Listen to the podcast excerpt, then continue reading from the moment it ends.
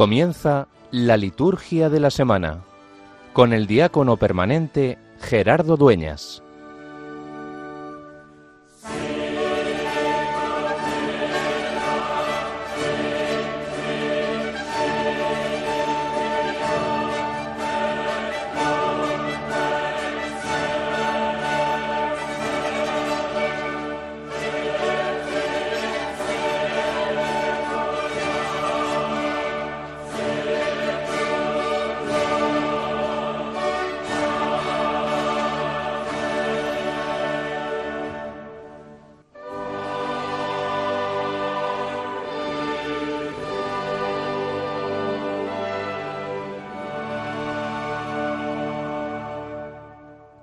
Dios Todopoderoso y Eterno, que desbordas con la abundancia de tu amor los méritos y los deseos de los que te suplican, derrama sobre nosotros tu misericordia, para que perdones lo que pesa en la conciencia, y nos concedas aun aquello que la oración no menciona.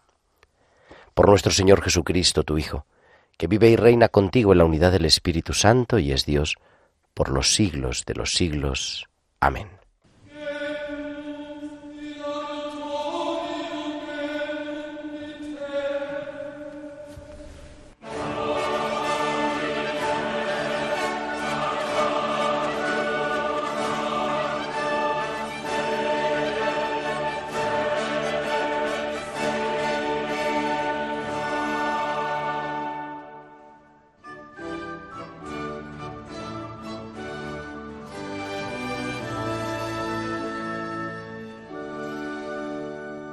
Este domingo las lecturas nos hablan de la viña, de la viña del Señor. Nosotros somos la viña del Señor.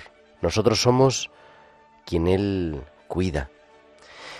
Dice el profeta Isaías en la lectura que escuchamos este domingo como primera, mi amigo tenía una viña en un fértil collado, la entrecavó, quitó las piedras, plantó buenas cepas, construyó en medio una torre y cavó un lagar esperaba que diese uvas, pero dio agrazones.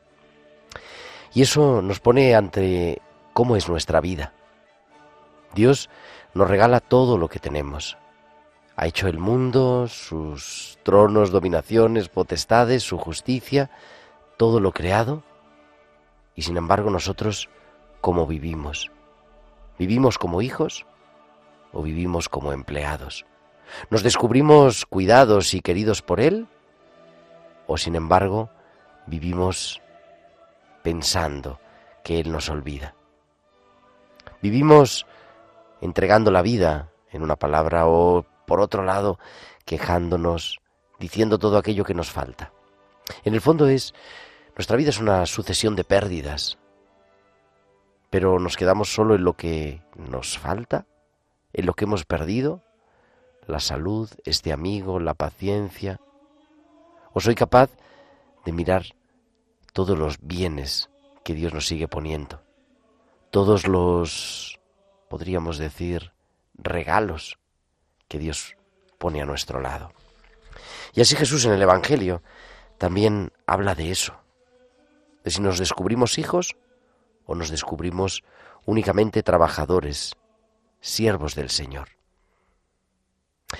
Los cristianos tenemos la dignidad de hijos, por eso hablamos con Dios como un hombre habla con su amigo, por eso hablamos con Dios de pie y lo refleja en la liturgia, ¿no? Como hacemos nuestra oración, siempre que hacemos la invitación, oremos, nos ponemos de pie, porque somos sus hijos y hablamos como un hijo habla a su padre, con la confianza de saber que es verdad que fallamos, que pecamos, que caemos, pero que Dios siempre está ahí. Y Dios nos vuelve a dar una y otra oportunidad y vuelve a abonar la viña y vuelve a cavar y vuelve a hacer el foso y nos da una oportunidad más. Ojalá nosotros también sepamos dar frutos, frutos de ternura, fruto de misericordia, y no nos creamos como aquellos trabajadores que querían quitarle la viña al Señor. Dios es el dueño de la viña, Dios es el Señor de la historia, de la vida, del mundo, de la iglesia, y nosotros somos invitados a vivir así, a vivir reconociéndonos amados, reconociéndonos hijos, pero sabiendo que Él es el que nos cuida. ¿Qué queda? ¿Dar uvas o dar agrazones? ¿Cuáles son los frutos de ternura, de misericordia, de paciencia, de cuidado, de piedad que da nuestra vida? Ojalá, una vez más, nos descubramos queridos por Él, cuidados por Él, y demos cosecha abundante, unos el veinte, otros el cuarenta, otros el sesenta, otros el ciento por uno, pero siempre en el camino del Señor con la certeza de sabernos amados y, como María, que es la verdadera viña, demos esos frutos de salvación que vienen de Él.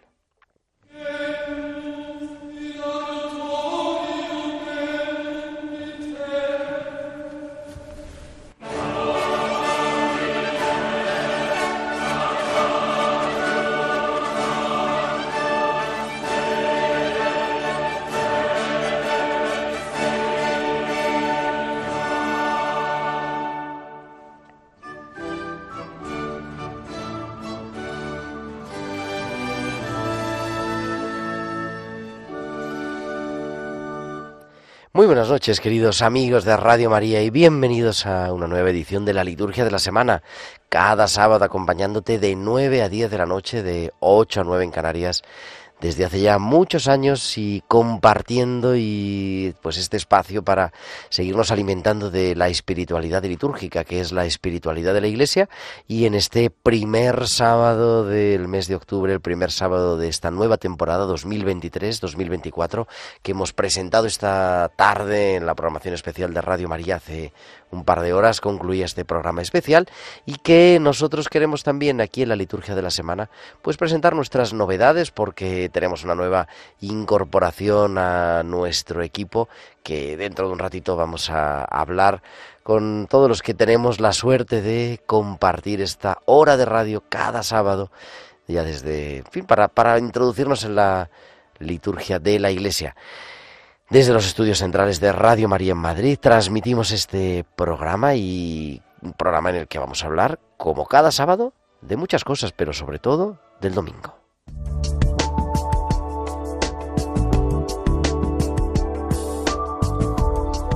Y es que ese es el centro de nuestra vida, el centro de la espiritualidad de todo cristiano, la celebración del domingo. Y estamos ya en el domingo vigésimo séptimo del tiempo ordinario que hemos comenzado esta tarde, hace un ratito, con la oración de las primeras vísperas y que vamos a celebrar durante todo el día de mañana. Una semana marcada, esta semana en el calendario litúrgico, marcada de manera especial por la fiesta del próximo jueves, del día 12, el 12 de octubre, la bienaventurada Virgen María del Pilar. Y con muchas más cosas pidiendo en oración también, como nos pide Unidos al Santo Padre, como nos pide la oración por el sínodo y, con bueno con esta fiesta importante para pedir también por nuestro país y por todos los que formamos esta comunidad que es la Iglesia en España, que quiere poner su firmeza, su roca en María, ponernos sabiendo que ella es el pilar que nos sostiene. Y todo eso y mucho más, eh, como digo, vamos a hablar con los demás conductores de este programa, que con unas novedades importantes que tenemos en esta noche y en esta temporada, y continuaremos también con la ordenación general del misal romano, que vamos haciendo esta lectura semicontinua. Y como siempre os invitamos a que nos escuchéis desde donde estéis, desde el coche, desde casa, desde la aplicación móvil, desde el podcast y también que os pongáis en contacto con nosotros a través de nuestro correo electrónico, mandándonos vuestros comentarios, vuestras sugerencias o todo lo que os podamos ayudar. Nuestro correo electrónico es la liturgia de la semana 1 arroba radiomaria.es. La liturgia de la semana 1 arroba radiomaria.es y que nos sigáis también en las redes sociales. En Facebook somos Radio María España y en Twitter, ahora X, somos Radio María España. Además, durante la emisión del programa nos puedes mandar tus mensajes de WhatsApp a nuestro número del estudio al 668-594-383. Al 668-594-383. Pues ya estamos en las puertas de la celebración de este domingo. Entramos en la liturgia del domingo vigésimo séptimo del tiempo ordinario.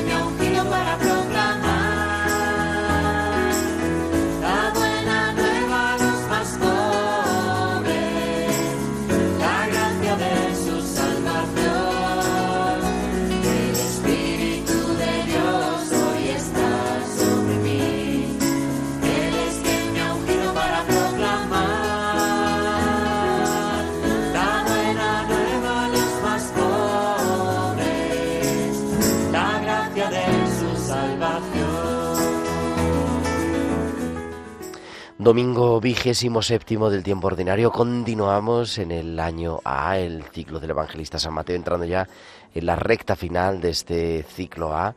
Pero continuamos haciendo esta lectura semicontinua todos los domingos del Evangelio de San Mateo. Este, estamos ya en el capítulo 21, pues ya en el último tercio del capítulo, y empiezan a tomar también ese cariz escatológico, la liturgia de la palabra de este domingo que está centrada en esa viña de esa viña que, como dice Betania, nos hace bendecir al Señor.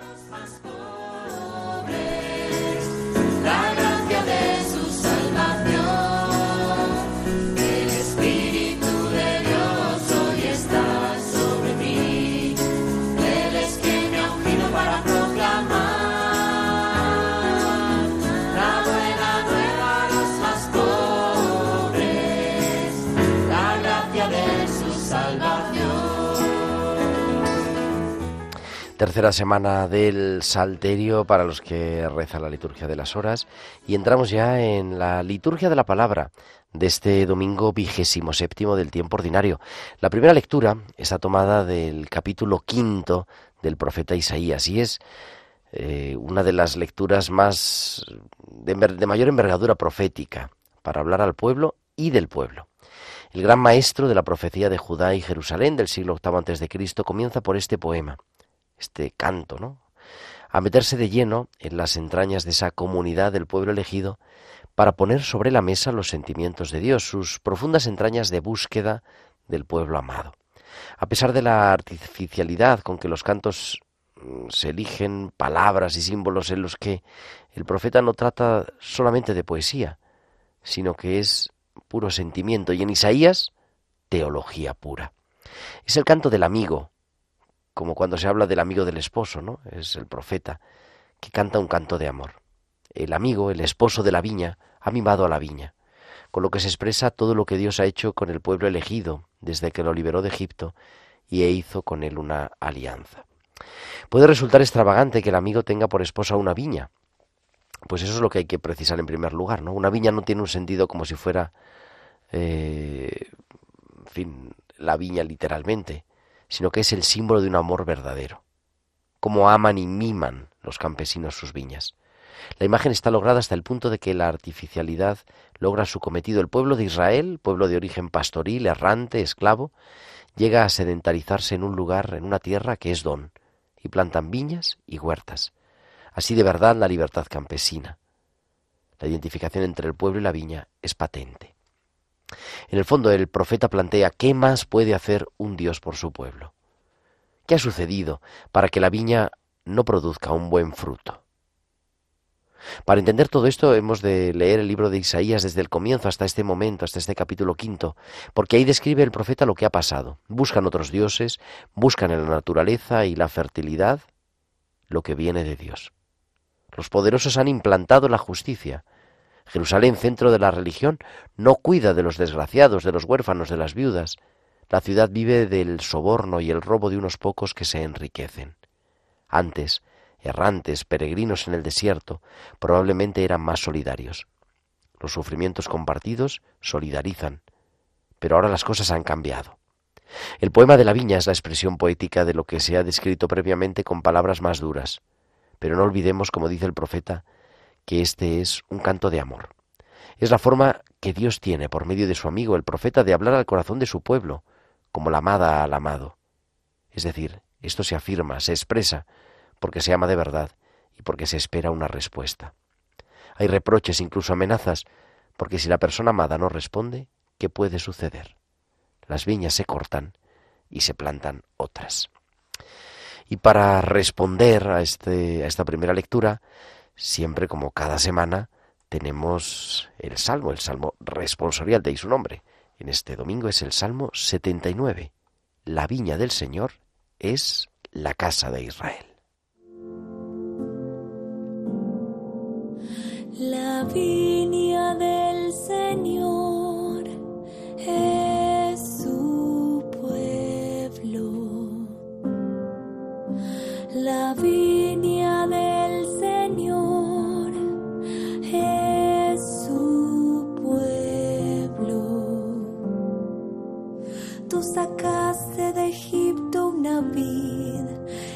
Expulsaste a los paganos y la plantaste, extendió sus sarmientos hasta el mar y sus retoños hasta el río.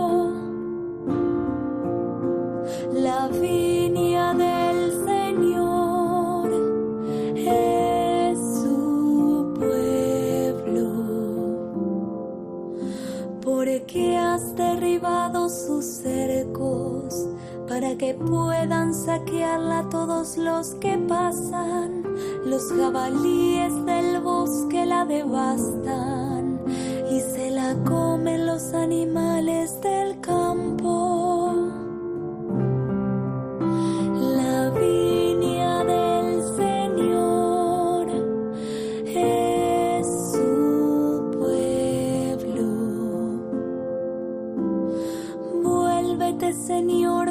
Ejércitos, observa desde el cielo y mira.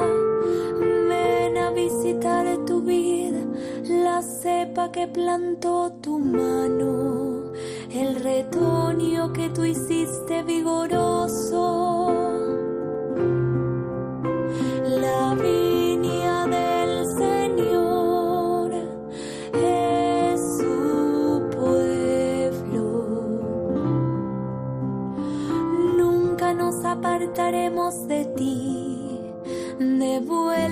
La vida, invocaremos tu nombre.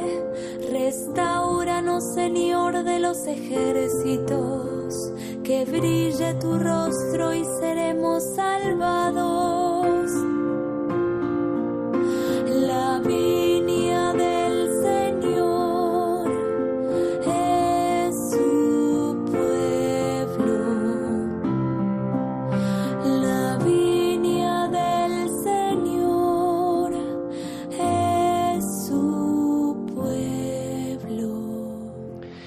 Y la segunda lectura de este domingo vigésimo séptimo del tiempo ordinario está tomada del capítulo 4 de la carta de San Pablo a los cristianos de Filipos. Ponedlo por obra y el Dios de la paz estará con vosotros. La lectura se centra en la praxis verdadera de oración y confianza cara al futuro, en no tener miedo, pase lo que pase. En este sentido, podemos tener muy en cuenta lo que se nos dice en esos versículos anteriores a esta carta, los primeros versículos del capítulo 4 que leeremos en Adviento, que hablan de ese anuncio de la alegría y la presencia inmediata del Señor, los versículos 4 y 5. No obstante, podríamos considerar que la lectura en sí es la contrarréplica a lo que el profeta Isaías ha descrito en la viña del Señor. Ahora Pablo está hablando de lo que debe ser una comunidad cristiana en el mundo.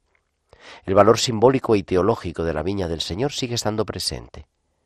Digamos que en una descripción práctica de la calidad del fruto de la viña, ésta debe identificarse en el mundo por la alegría y la comprensión, la paz en el corazón y en la mente, porque si no se tiene paz interior profunda, iremos a la guerra y justificaremos la violencia. Y además, la verdad, lo justo, la limpieza de corazón. En definitiva, hacer el bien siempre y en todo momento.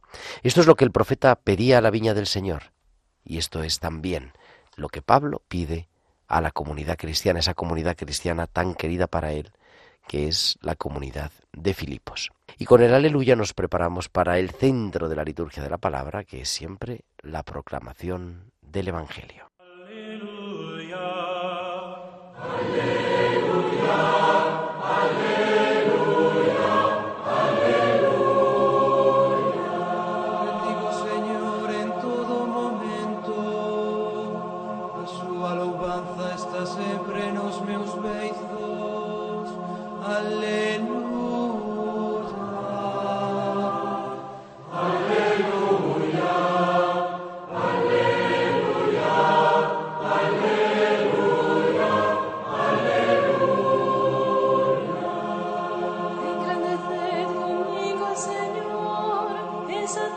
Juntos su nombre.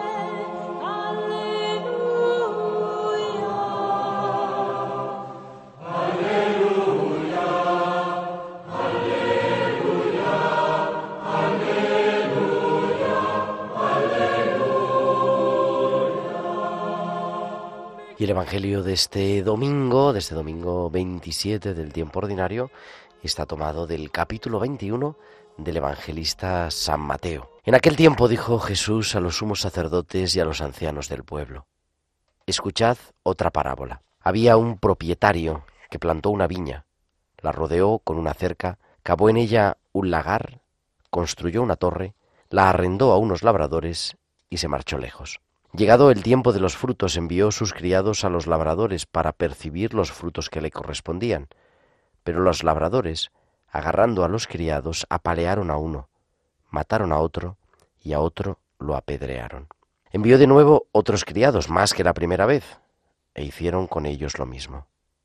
Por último les mandó a su hijo diciéndose, tendrán respeto a mi hijo. Pero los labradores, al ver al hijo, se dijeron, Este es el heredero, venid, lo matamos y nos quedamos con su herencia. Y agarrándolo lo sacaron fuera de la viña y lo mataron. Cuando vuelva el dueño de la viña, ¿qué hará con aquellos labradores? Le contestan, hará morir de mala muerte a esos malvados y arrendará la viña a otros labradores que le entreguen los frutos a su tiempo. Y Jesús les dice, ¿no habéis leído nunca en la Escritura, la piedra que desecharon los arquitectos es ahora la piedra angular? Es el Señor quien lo ha hecho. ¿Ha sido un milagro patente? Por eso os digo que se os quitará a vosotros el reino de Dios y se le dará un pueblo que produzca sus frutos. Y para comentar este Evangelio de este domingo y toda la liturgia de la palabra, tenemos como cada semana al capellán del Hospital de Canto Blanco y de la Residencia de Mayores, Nuestra Señora del Carmen en Madrid, que es el reverendo Carlos Bastida. Carlos, muy buenas noches. Buenas noches, Gerardo. Jesús sigue intentando que perciban que tan solo desea reunir a los hijos como una clueca reúne bajo las alas a los pollitos. Pero no quieren. Más ternura, imposible. Jesús los confronta con toda la historia profética de Israel. Aquellos que han recordado que lo que Dios quiere es misericordia y no sacrificios, y porque lo han recordado han sido eliminados. Lo mismo que van a hacer con el Hijo que ha sido enviado. Esta parábola, a estas alturas, ya no necesita explicación. Sumos sacerdotes y senadores saben que la parábola iba por ellos. El Dios de los sumos sacerdotes y senadores encubre unas tremendas ansias de poder y dominio, de reconocimiento social, de prestigio, de tesoros de todo tipo, porque les da pavor aceptar su vulnerabilidad y pequeñez como criaturas. Todo lo han convertido en una mascarada de cartón piedra, como los gigantes y cabezudos. Jesús nos muestra que lo que el Dios de la vida abraza, fortalece, bendice y perdona compasivamente es nuestro ser hombres y mujeres débiles y vulnerables. Con esta dura parábola Jesús pone a sus interlocutores frente a su responsabilidad y los hace y lo hace con extrema claridad. Pero no pensemos que esta advertencia valga solamente para los que rechazaron a Jesús en aquella época. Vale para todos los tiempos, incluido el nuestro, por supuesto. También hoy Dios espera los frutos de su viña de aquellos que ha enviado a trabajar en ella, a todos nosotros. En cada época, los que tienen autoridad cualquier autoridad, incluso en la Iglesia, en el pueblo de Dios, pueden sentir la tentación de seguir su propio interés en lugar del de Dios. Y Jesús dice que la verdadera autoridad se cumple cuando se presta servicio. Está en servir, no en explotar a los demás. La viña es del Señor, no es nuestra. La autoridad es un servicio y como tal debe ser ejercida para el bien de todos y para la difusión del Evangelio. Es muy feo cuando en la Iglesia se ve que las personas que tienen autoridad buscan el propio interés. San Pablo nos dice cómo ser buenos obreros en la viña del Señor. Todo cuanto hay de verdadero, de noble, de justo, de puro, de amable, de honorable, Todo cuanto sea virtud y cosa digna de elogio, todo eso tenedlo en cuenta. Es la actitud de la autoridad y también la de cada uno de nosotros, porque cada uno de nosotros, en lo que le toca, tiene una cierta autoridad. Nos convertimos así en una iglesia cada vez más rica en frutos de santidad. Daremos gloria al Padre, que nos ama con infinita ternura, al Hijo, que sigue dándonos la salvación, al Espíritu, que abre nuestros corazones y nos impulsa hacia la plenitud del bien. Hay que leer despacio esta parábola y tomar nota de todo lo que dice el apóstol y procurar que también sean nuestras propias palabras las que asumimos como oración. Dios espera nuestra respuesta, espera nuestros frutos. Tiene derecho a hacerlo y esperarlo, después de todo lo que ha volcado en todos y cada uno de nosotros, por tantos medios que ha puesto a nuestro alcance, por tantas formas de solidaridad, de sensibilidad ante los más desfavorecidos, que ha tratado de despertar en nuestro corazón desde su espíritu de amor. Sí, por todo ello, espera nuestros frutos.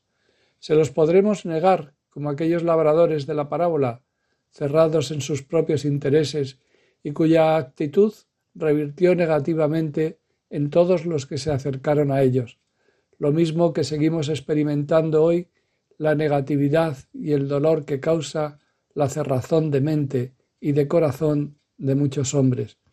Pero Dios sigue esperando nuestra reacción y nuestra capacidad de descubrir que esos frutos que espera no son una especie de pago del cual sólo Él se beneficia, como si fuese una especie de sacrificio divino. Esos frutos que Dios espera se realizan en nuestros gestos de amor que redundan en bien de muchos. Son frutos que llegan a Dios mediados a través de nuestros hermanos. Los enriquecen, nos enriquecen y Dios bendice. Muchas gracias Gerardo y hasta la próxima semana. Pues muchísimas gracias querido Carlos Bastida y hasta la semana que viene. Continuamos en Radio María en la liturgia de la semana. Entramos ya en el calendario de esta semana vigésimo séptima del tiempo ordinario.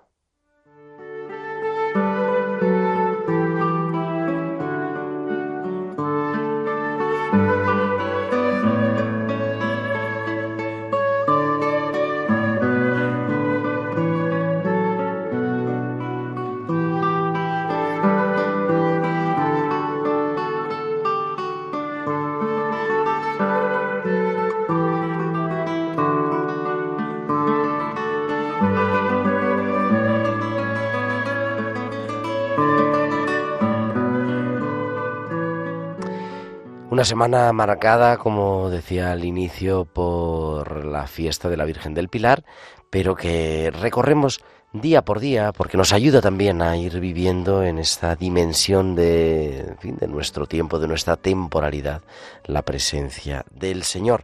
Mañana domingo, mañana domingo 8 de octubre, eh, se celebra el domingo, pero también nos unimos en la oración a la iglesia de Teruel Albarracín porque recuerda el aniversario de la muerte del que fuera su obispo, Monseñor Juan Ricote Alonso. El lunes, el lunes se puede celebrar la misa de feria, que siempre decimos, ¿no? Con cualquiera de los formularios del tiempo ordinario, o también esa parte final del misal, las misas por diversas necesidades, o las misas votivas, ahora que estamos en el sínodo, pues por ejemplo, para pedir por el sínodo, para pedir por la iglesia, para pedir por las vocaciones, por los cristianos perseguidos, etcétera, ¿no? Lo que en fin, corresponda. O se pueden celebrar una de las dos memorias libres. Una de las memorias libres este eh, día 9 es San Dionisio, obispo y compañeros mártires. San Dionisio mártir, que en el siglo III fue enviado como misionero por el Papa San Fabián con otros miembros de la comunidad de Roma a la región de las Galias, en Francia y la, la, Iglesia de París lo venera como su primer obispo, San Dionisio.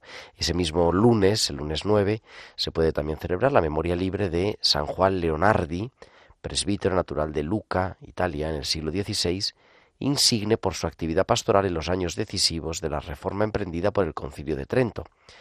Fueron preocupaciones suyas la educación en la fe y la evangelización de aquellas regiones del mundo en las que aún no había sido anunciado el Evangelio, y sobre todo la reforma de la Iglesia, que decía San Juan Leonardi, ha de afectar igualmente a los grandes y a los pequeños, es decir, a los gobernantes y a los gobernados. Y en este sentido insta al Papa Pablo V. Ese día la, eh, nos, unimos en la oración a la Iglesia de Valencia porque celebra el aniversario de su iglesia catedral y pues siempre es la iglesia de la diócesis, ¿no? una ocasión para pedir por ello.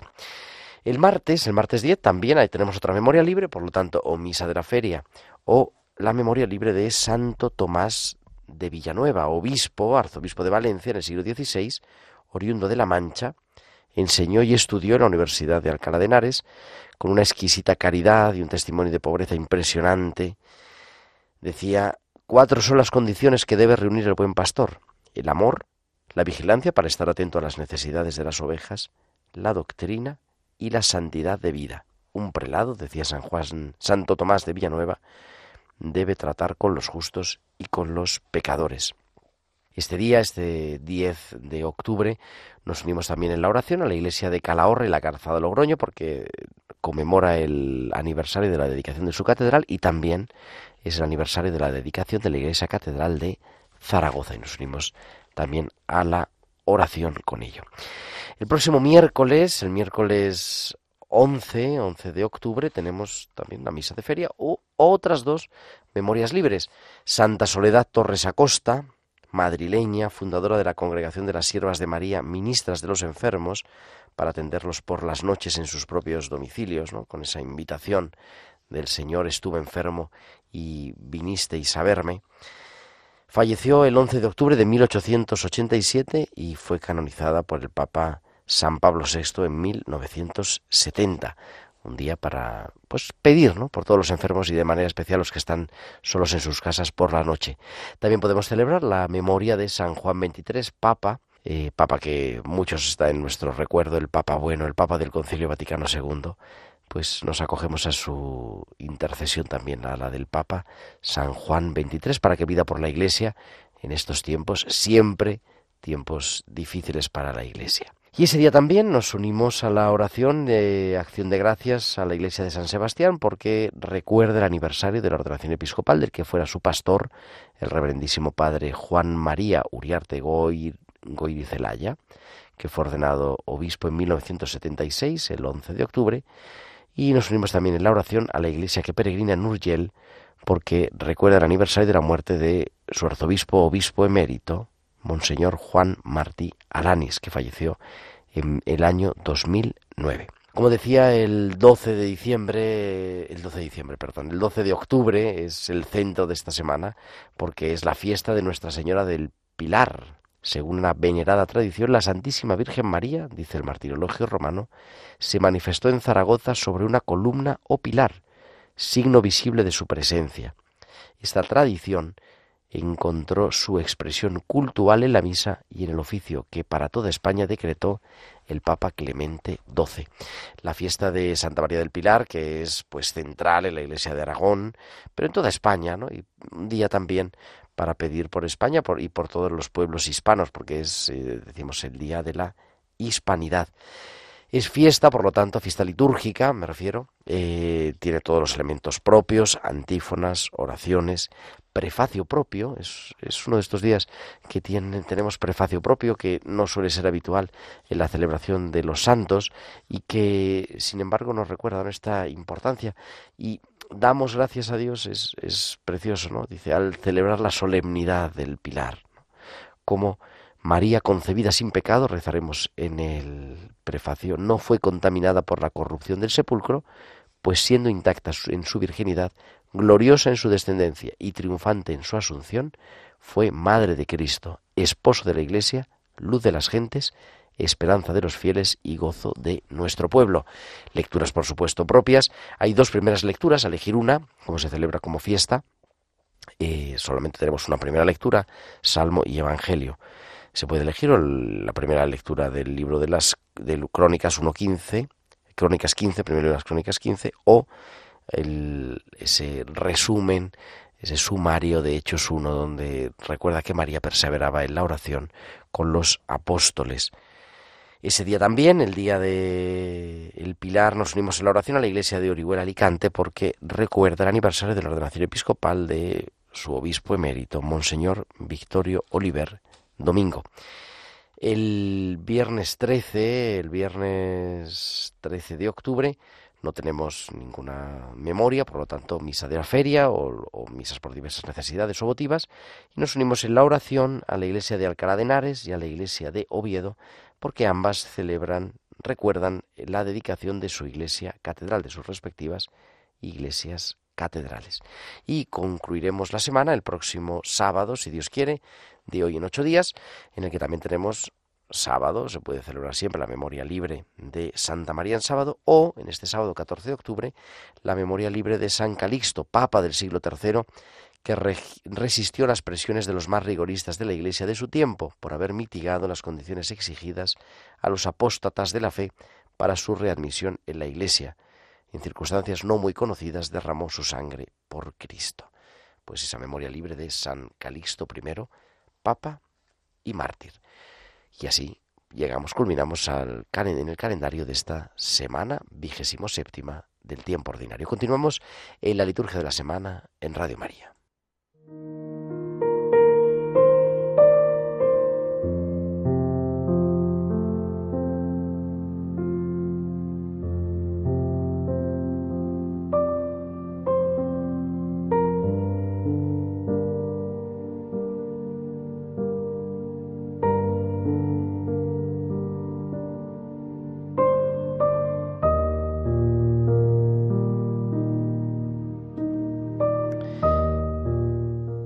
continuamos en la liturgia de la semana en Radio María en esta noche del 7 de octubre, del sábado 7 de octubre del año 2023.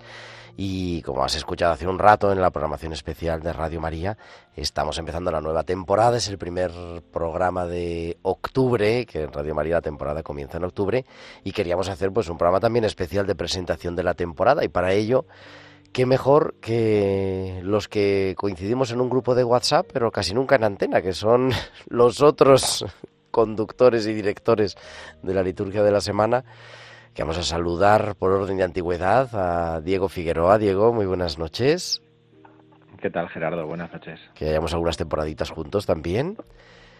También llevamos algunas, Diego está en Madrid, el párroco del plantillo de Madrid que dicen. Eh, está Rafa Casas, el subdelegado de la de liturgia de la Archidiócesis de Santiago de Compostela. Rafa, muy buenas noches. Buenas noches, Gerardo. Buenas noches, compañeros, queridos oyentes de Radio María. Y bueno, muy especial hoy que se incorpora al programa Juan Molina, nada menos que el arcipreste de Medina del Campo, licenciado en Teología Litúrgica, delegado de Catequesis, párroco. Bueno, no podemos hacer todo el currículo, pero llevaría toda la noche. Juan, muy buenas noches, bienvenido.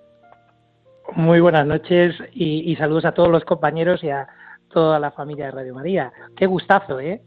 Aunque Juan lo conoce nuestros oyentes, porque hasta hace un mesecito has estado presentando un programa que ha culminado en Radio María sobre doctrina social de la Iglesia, ¿verdad, Juan? Así es, sí, sí. Yo cuando empecé con, Radio María me propuso el padre Luis Fer hacerlo sobre doctrina social de la Iglesia, que no es propiamente aquello que uno domina más, ¿no? Pero bueno, en Radio María lo hermoso es que estamos todos para servir, ¿no? Y así estuvo pues varios años. Pero bueno, ahora lo van a tomar un grupito que, bueno, ya lo dirán pronto, que es fantástico. Y entonces a mí, pues oye, me uno a este equipo que soy el, el novicio. ¿eh? Yo siempre cuando, en fin, un poco en tareas de coordinación, que básicamente es ser el administrador del grupo de WhatsApp, eh, yo siempre digo cuando hablo con la gente, ¿no? Digo, no, la liturgia de la semana es un solo programa que lo hacemos entre cuatro, entre cuatro compañeros, entre cuatro amigos, pero que intentamos que tenga una línea conductora, una cosa que le gusta mucho decir a Rafa, que es que es la espiritualidad de la iglesia, ¿no? Que es la liturgia, Rafa. Efectivamente, y por eso siempre proponemos también un mismo tema de formación y lo vamos haciendo pues entre los cuatro, nos vamos distribuyendo los números. Recuerdo que comenzamos haciendo la lectura continua de la Sacrosantum Concilium. Efectivamente. Y llevamos ya dos temporadas haciendo la ordenación general del misal romano, que como son como si no recuerdo mal, como 400 números, vamos más o menos por la mitad. Sí, exactamente. Creo Así que aún nos queda. Así que aún nos queda, aún nos queda por continuar y así lo vamos haciendo cada uno, pues siguiendo en la misma línea. Diego, tú que eres el, uno de los veteranos, eh, la gente nos sigue diciendo, a mí me sorprende, ¿eh?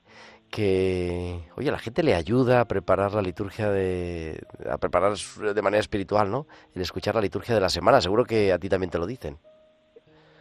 Sí, también porque nosotros tenemos un momento de la semana en ese sentido muy privilegiado, que son las primeras horas del domingo. Y claro, poder em- empezar la semana, poder empezar el primer día de la semana, el domingo, con, con, con un programa dedicado eh, a, a la celebración, no solamente del domingo, pero sí que eh, nos fijamos mm, necesariamente eh, en cada programa en, el domingo inmediato en el que estamos empezando, pues eso ayuda mucho a la gente y eso pues yo creo que es una es una es una tarea bonita que podemos hacer y que, que de esta manera pues contribuimos a ello. Sí sí Yo creo que ahí tenemos una responsabilidad grande, ¿no? Porque es uno de los programas veteranos de Radio María. Estábamos echando cuentas antes fuera de micrófono, casi, parece que esta es la decimoquinta temporada de la liturgia de la semana. Y bueno, pues el, también yo digo, es, es un programa que a mí me resulta entrañable, no sé a vosotros, y así compartimos un poco, ¿no? Eh, en fin, plan tertulia, porque, bueno, pues a- ayuda uno a, a preparar también la celebración. Al tener que preparar el programa, tienes que preparar también la liturgia de la semana, y a mí me ayuda también a nivel personal, la verdad. No sé a vosotros cómo lo veis, así, quien quiera hablar. a, mí me, a mí me habéis ayudado eh, hasta ahora porque yo era oyente vuestro hasta ahora, ¿no? Y lo seguiré siendo, vamos, pero quiero decirte que sí, efectivamente. Yo creo que seguro que hay muchos presbíteros que escuchan este programa y les hace bien también, con las reflexiones y, bueno, un poco la mirada de a, a semana vista, ¿no? De domingo a domingo. Te lo dicen mucho, te lo dicen mucho los compañeros, te dicen, ah, pues ya, ya me preparaste la homilía. ya me hiciste la... Hoy que no me acordaba que, que eran las témporas, se me tocó a mí la semana pasada. Las témporas de acción de gracias y tal, y no me acordaba de tal. Hoy qué bien me vino saber no sé qué. los compañeros de... eh, parece mentira a dónde llega Radio María, que te, que te mucha gente te, te reconoce incluso la voz. Pueden, aquí en, el entorno y dice, pero, pero, ¿usted sabe que sale en Radio María? Le escucho lo de la liturgia de la semana. Es verdad, ¿eh? Sí, sí, sí. Eso no, no, es increíble con la voz, la fuerza que tiene la voz. La voz, sí. Sí, además, mira, yo que estoy moviéndome todo el día entre pueblos, puedo dar fe, y creo que todos lo podemos hacer, que Radio María es la única emisora que no se pierde. estés donde estés. La conexión es brutal. es, eh, la Virgen hace esos milagros, ¿no? Mm. Efectivamente. Bueno, ¿cómo encaramos la temporada? Que, en fin, claro, dentro de que las novedades litúrgicas tampoco es que, es que sean tremendas, ¿no? Pero no sé cómo lo afrontáis cada uno esta, esta temporada que se nos regala por delante, que estamos comenzando ahora en octubre. Bueno, tenemos Bueno, ahí por delante las jornadas nacionales de liturgia. Ya enseguidita, enseguidita, ¿no? Ya es un, un hito, un marco ahí. Que son es el tema, Ahí tendríamos que- sabemos. Tendríamos que encontrarnos ahí los cuatro, hacernos una buena foto y compartirla con Radio María, para que todos los oyentes nos puedan poner cara. Eso estaría bien, eso estaría Muy buena Estaría idea. mal, ¿verdad? Pues nada, a, a Madrid que nos vamos, apuntaos. Ahí Bueno. nos encontramos. Y Diego iba a decir algo. No, No, simplemente decir que, que la liturgia es un pozo sin fondo. No necesitamos, mm, no es algo en lo que tengamos que estar constantemente eh, inventando, sino que simplemente tenemos que estar profundizando, ¿no? Y es, seguir cavando y seguir cavando y seguir descubriendo para la gente pues un, pues un misterio muy desconocido, muy muy desconocido porque bueno, pues la liturgia es eso que nadie ha estudiado, pero que de lo que todo el mundo sabe, ¿no? Entonces nosotros nos encontramos ante la oportunidad de enseñarle a la gente algo mucho más profundo, que son los misterios de nuestra salvación y, y de qué manera se hacen presente en nuestra vida, ¿no? Y, y la, y la motivan y, y le dan fuerza y la transforman y eso es bonito, es bonito poder seguir haciendo eso. Mm. Por eso se nos ponía, ¿no? Como decíamos al principio, siempre la centralidad del domingo, que ocupa casi casi pues por la mitad del programa o algo menos, pero bueno, eh, en fin, entrar en la liturgia del domingo, en el comentario de las lecturas, la liturgia de la palabra, también el calendario de la semana y ese tema de formación que yo pensaba que llevábamos un año, pero ya me ha recordado Rafa que son dos. Sí, llevamos dos. sí, la ordenación general del misal romano que, bueno, a la gente le supone, a mí me sorprende, porque es como, qué bonito esto que has dicho sobre, bueno, si esto está todo Sí, porque escrito. parece que las rúbricas, ¿verdad? Que la, las- la normativa, las rúbricas, no- detrás hay siempre un- una moción espiritual. O sea, si hacemos esto es por algo, hay, hay un sentido espiritual profundo detrás. Es esto que decía Diego. O sea, nosotros eh, eh, enseñar esto es un privilegio, es un privilegio y la gente lo agradece muchísimo. O sea que cuando hacemos genuflexión era por esto, mira, y yo pensaba que era por esto otro. O sea, hay, hay, hay unas razones detrás de, de las famosas rúbricas. Y el pueblo de Dios tiene sed de la, de, de- de la comprensión de la liturgia, porque yo creo que todos tenemos la experiencia que a poco que explicas los detalles, las cosas, los gestos, incluso los silencios, ¿no? El por qué, la gente lo vive con pasión. A veces más que los propios presbíteros, ¿no? Sí, sí, sí. Es, es como que dice, qué gusto, ¿no? Poder entender lo que, es, lo que estamos haciendo.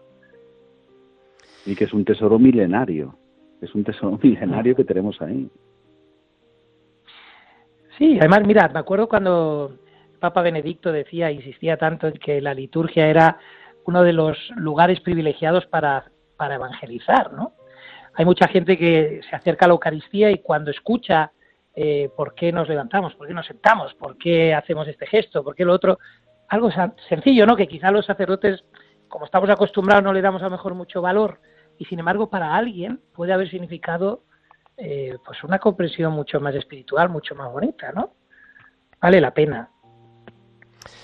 Vale la pena conocer y, y amar, ¿no? Amar la liturgia, que yo creo que eso es también lo que nos une, lo que nos ha hecho meternos a nosotros en este lío. Yo creo que por ahí va la cosa.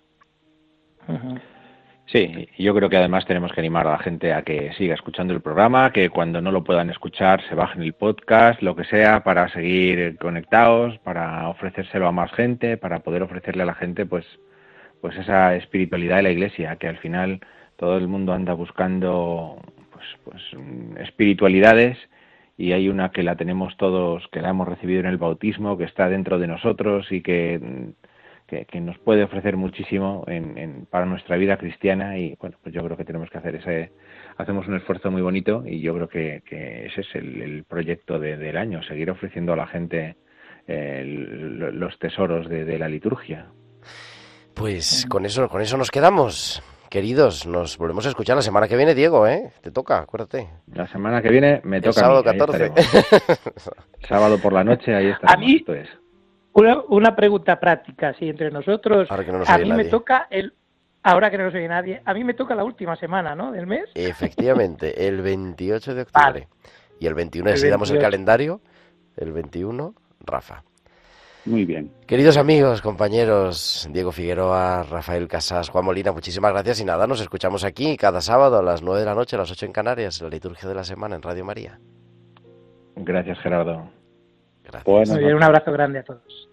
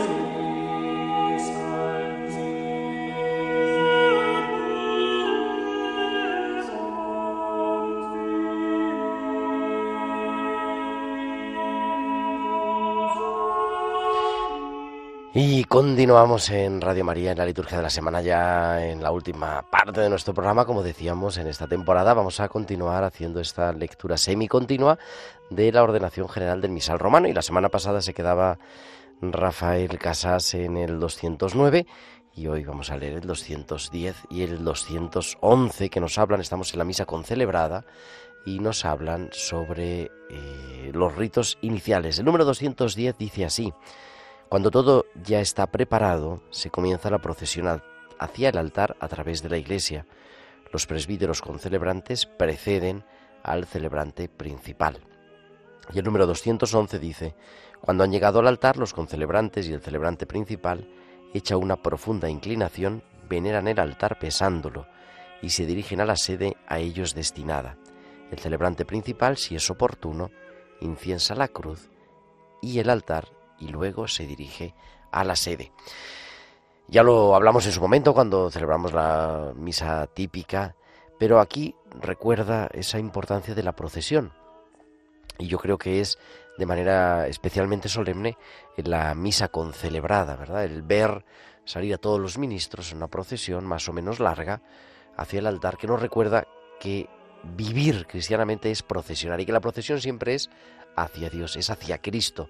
Por eso nos inclinamos ante el altar, por eso lo besamos, por eso lo incensamos, porque el altar es la presencia de Cristo. Nuestros hermanos orientales tienen la costumbre, los ministros ordenados, de besar el altar. En vez de hacer genuflexión en el sagrario, como ellos no tienen la reserva para la adoración, besar el altar, porque el altar es la presencia de Cristo y hacia Él nos encaminamos todos en procesión y hacia Él también los ministros ordenados a echar de debida reverencia, lo besan, lo inciensan, lo veneramos como la presencia del Señor en medio de nosotros.